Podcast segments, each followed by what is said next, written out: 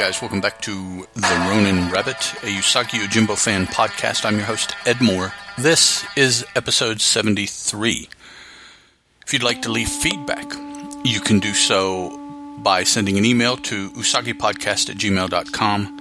You can leave comments at bigtimenoise.com slash Ronin Rabbit on the Ronin Rabbit Google Plus page. I also post the episodes on the Usagi Yojimbo Facebook page. Thank you, Steve. Teal Productions, you can tweet about the Ronin Rabbit and I'll get it. Now, we interrupt our regularly scheduled coverage, which was going to be Volume 3, Issue 1, the Dark Horse Comics volume, for a special coverage of the Usagi Yojimbo Dojo 20th Anniversary Special came out uh, earlier this year. Now it is. Um, I'm not sure what the size is called. I, I, think of this as more a, a, zine size. It's not a standard comic book size. It's five and a half by eight and a half. Uh, I believe it was a limited run. Um, I have indication of 150 produced in, in my in my copy, and also I suspect that it was limited because in order to acquire it, all I had to do was pay shipping. I didn't have to pay for the product itself. And this was via the Usagi Yojimbo Dojo um, web forum page, not the Facebook page, but the web forum page, which is an awesome place for Usagi fans to hang out. Uh, information, other information about uh, the shogunate period of Japan, movies and other books, and fiction and nonfiction, and just awesome people to hang out with. Um, it's it's a really good place for Usagi fans to to congregate. So they put out word that in celebration of the 20th anniversary of the existence of the web page, the forum, that they were going to produce this special. Um, several things going on in the special. The I'll start in the front and go to the back. Uh, seems the most logical way f- to go for me. Uh, the front page is a cover that originally appeared in a publication entitled Sci Fi Adventures The Calgary Comic and Entertainment Expo Art Book, published by the Calgary Expo in May of 2010. Now, the front cover and the back cover I will post on the um, post for the episode on the website that would be bigtimenoise.com slash Ronin Rabbit. Uh, we have um, writing also on the inside of the front cover and back cover, as well as 21 pages of content. So the entire thing has something on it of interest. Next up, we have a one page, five panel spread that was created by Stan Sakai specifically for this publication. Um, Stan has drawn himself talking to us, the audience, talking to the forum, um, congratulating them on 20 years. We have a little bit of humor here at the end of a very, very old Usagi with his uh, walker. My uh, my only complaint really about this whole page is that it would have been really cool on the bottom front feet of the walker to see tennis balls. You know how people will cut them out and stick them on. I've always wondered why they do that, but th- that's and that's a joke. The art is Stan Sakai, and it's awesome. All right, the second feature is an eight page story. Uh, the story is by Ken Microni and Marlene Becker, with art by Ken Microni and Stan Sakai, letters by Gary Fields. And it originally um, showed up in Usagi Yojimbo Volume 1, Issue 22, published by Fantagraphics in May of 1990.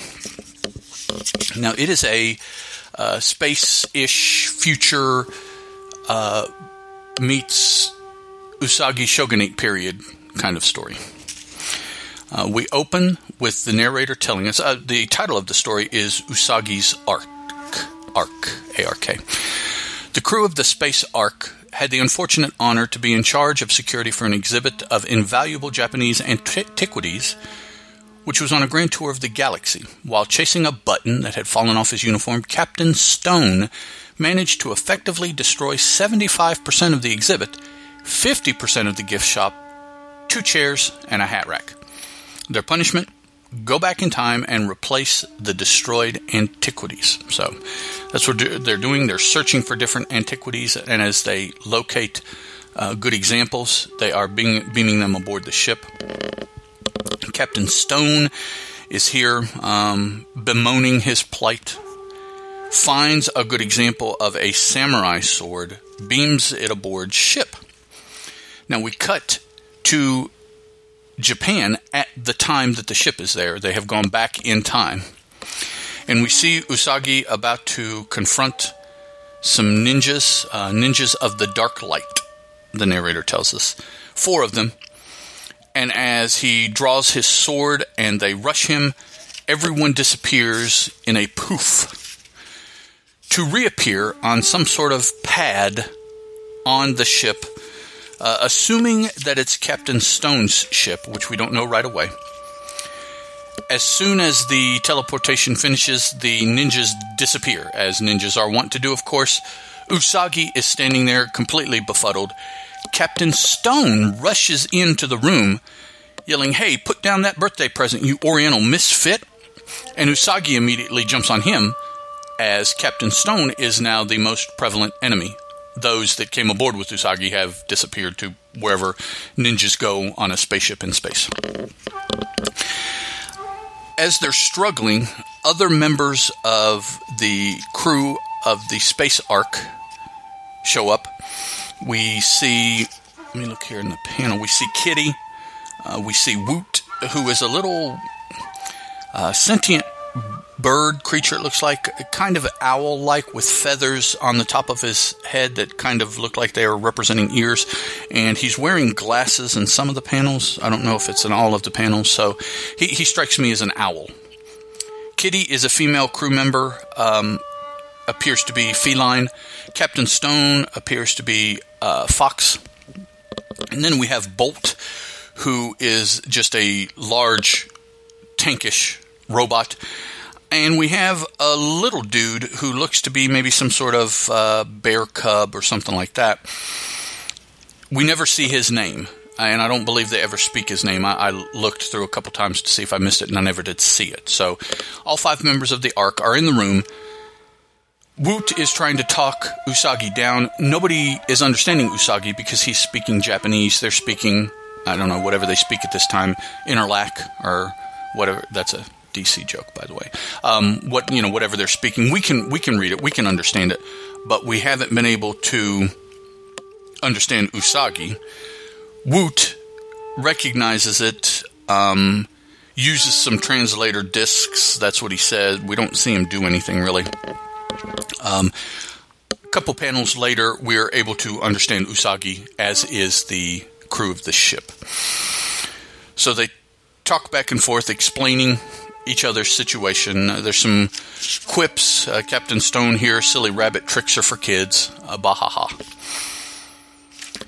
Everybody's wondering where the ninjas went now. Uh, they get a report from Brooklyn, who is a crew member not seen with the rest. He must be working the engine room, I guess, like Scotty. And the ninjas are attacking him, trying to disrupt power in the ship. Meanwhile, Usagi and Bolt and the uh, the young cub go and get some food. They're attacked by ninjas while they're attempting to eat. In the midst of that, Kitty shows up. Bolt and the little cubby dude disappear somehow. They get away and leave Usagi and Kitty to fight the ninjas who have now, all four of them, congregated around Usagi and they're battling. They draw the ninjas, Kitty and Usagi, back to the room that has the teleport pad because as they were fighting, Woot came over the speaker and advised them to do so. They had a plan in mind. He tells Usagi to get in the middle of the pad and pretend to meditate. Um, the ninjas, of course, will come and attack because he is their primary target. And when they do, we will transport them down. Woot tells Usagi, when all the ninjas are on the transporter with you, we will beam all of you back to Earth. Don't worry, your pad is set on a two minute delay. You and the ninjas will not all materialize at the same time or in the same place. And then Woot says, On your suggestion, we can send them anywhere you wish. And we see a, a rather evil looking Usagi chuckling, hee hee hee hee hee. So he disappears. Apparently, the ship makes itself visible from the surface because we have a panel of Usagi waving to the ship as we can see the ship flying across the sky. Later on in Kitty's cabin, Kitty and the captain, Captain Stone, are talking. He fills her in on what he was actually trying to do. He was wanting to get the sword for her birthday because she collects swords. Uh, she tells him it was not necessary because she has a sword, and this is the same sword we saw her wielding earlier in the in the story. I got it from a little street vendor in New Japan years ago. It was funny. The vendor insisted I take it. He said I would have a special use for it in the past. I pulled out the sword to examine it, but when I turned to pay him, he was gone. And actually, it turns out that the sword that she has is Usagi's actual sword, only in the future. We find out that Usagi was laughing because he had Woot send the ninjas to a pig pen that he was aware of, and Captain Stone ends the story with the parting quip Well, you know what they say the pen is mightier than the sword, referring to the pig pen. And that's the end of that. The middle of the book, facing pages, are images of the emblem that Usagi wears with the title Usagi Yojimbo Dojo 20th Anniversary Special. Then we get to our second story, and it was entitled Hair Today, Gone Tomorrow, and it was completely by Stan Sakai. One, two, three, four, five, six, seven, eight. It was eight pages as well, and it originally appeared in Usagi Yojimbo Volume 1, Issue 47, published by Mirage in May 1992. Now, my understanding was the Mirage issues were a second volume. Um, so that designation, Volume 1, Issue 47, kind of confuses me coming from Mirage, but that is the way it's listed in here. Uh, all of this book, by the way, was uh, edited by Steve Hubble. Um, I know Steve as being the the or one of the administrators of the Usagi Yojimbo Dojo Facebook page. All right, the second story also is an Usagi future space past feudal shogunate Japan Usagi story. So we start with Space Usagi. Um, his name is Usagi also here in, in the future. Speaking with Dr. Takenoko about a time retrieval device. What the doctor has done is he's come up with a device that allows him to reach into the past, pluck out something to investigate, to learn about, to use, whatever, uh, for only an hour. Because an hour after its appearance, it will return to its original location in the time stream. Because if not, the pressures, the physical pressures of being out of time will cause the item to disintegrate.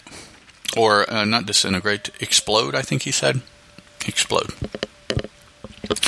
So the first test is on Usagi's sword. So the doctor has Space Usagi put it in a scanner. He scans the sword, gives it back to Usagi. He doesn't use it for anything.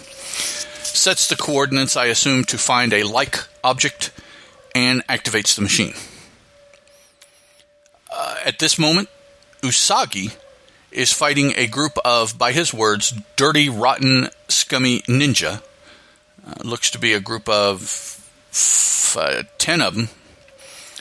And just as he's about to fight them, he disappears in a pop reappears aboard the spaceship and immediately attacks because that's what he was preparing to do to the ninjas. So it's it's like his actions are continuing even though his physical location has changed. He attacks and ends up attacking Space Usagi, who draws his sword to either defend himself and or the doctor because they're on one side, Usagi's on the other.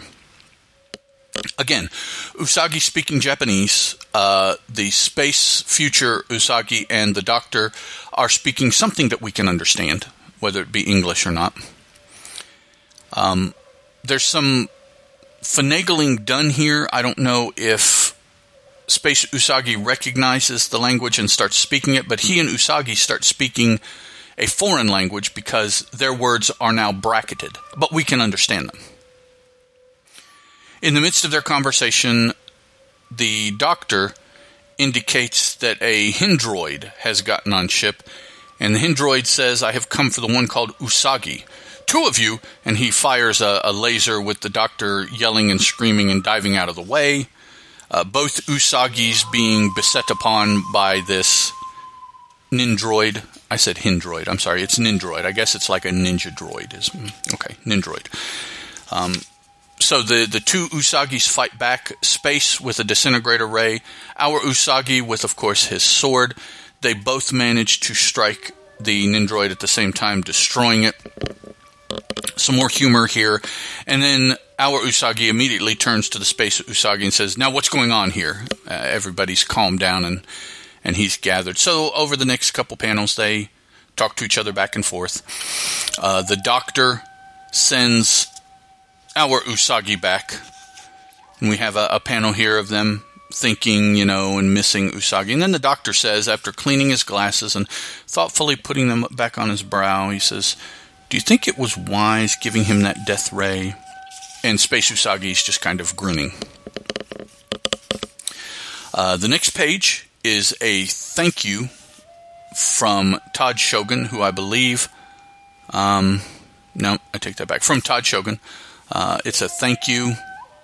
He may be the Todd Bustillo that originally set up the website. I'm not sure. I'm not that steeped in the lore of the website, unfortunately. Um, nice big full page thank you of, of what has gone on. More thank yous, and then an Usagi Yojimbo Dojo timeline on the back cover. And on the very back, on the inside of the back cover, and then on the very back cover is an image that is taken from Usagi Yojimbo Senso number 4, published by Dark Horse Comics in November of 2014. So, as I said, I'll post images of the front and back cover because they're both kind of cool, particularly the back cover, uh, when I post the episode. And there we go for our special uh, out of continuity Usagi had a request to speak about the book, but it's also something that I wanted to do myself, so it wasn't difficult to convince me to do it. Next episode, though, if all goes well, Usagi Yojimbo Volume 3, Number 1, Dark Horse Comics, April 1996. The story is entitled Noodles, and it is the first part of that story. Hopefully, from this point forward, guys, um, I will be releasing bi weekly shows. I hope to keep to that schedule. Sorry, the hi- hiatus was longer than I intended it to be, but life is life, and you do what you do. Thank you for hanging out. Tell all your friends that are interested that uh, the Ronin Rabbit hopefully is back now and will be on a regular schedule. Talk to you guys next time out. Ciao. The Ronin Rabbit podcast is a Teal production, and as such is licensed under a Creative Commons Attribution, Non-Commercial, Non-Derivatives 3.0 Unported License.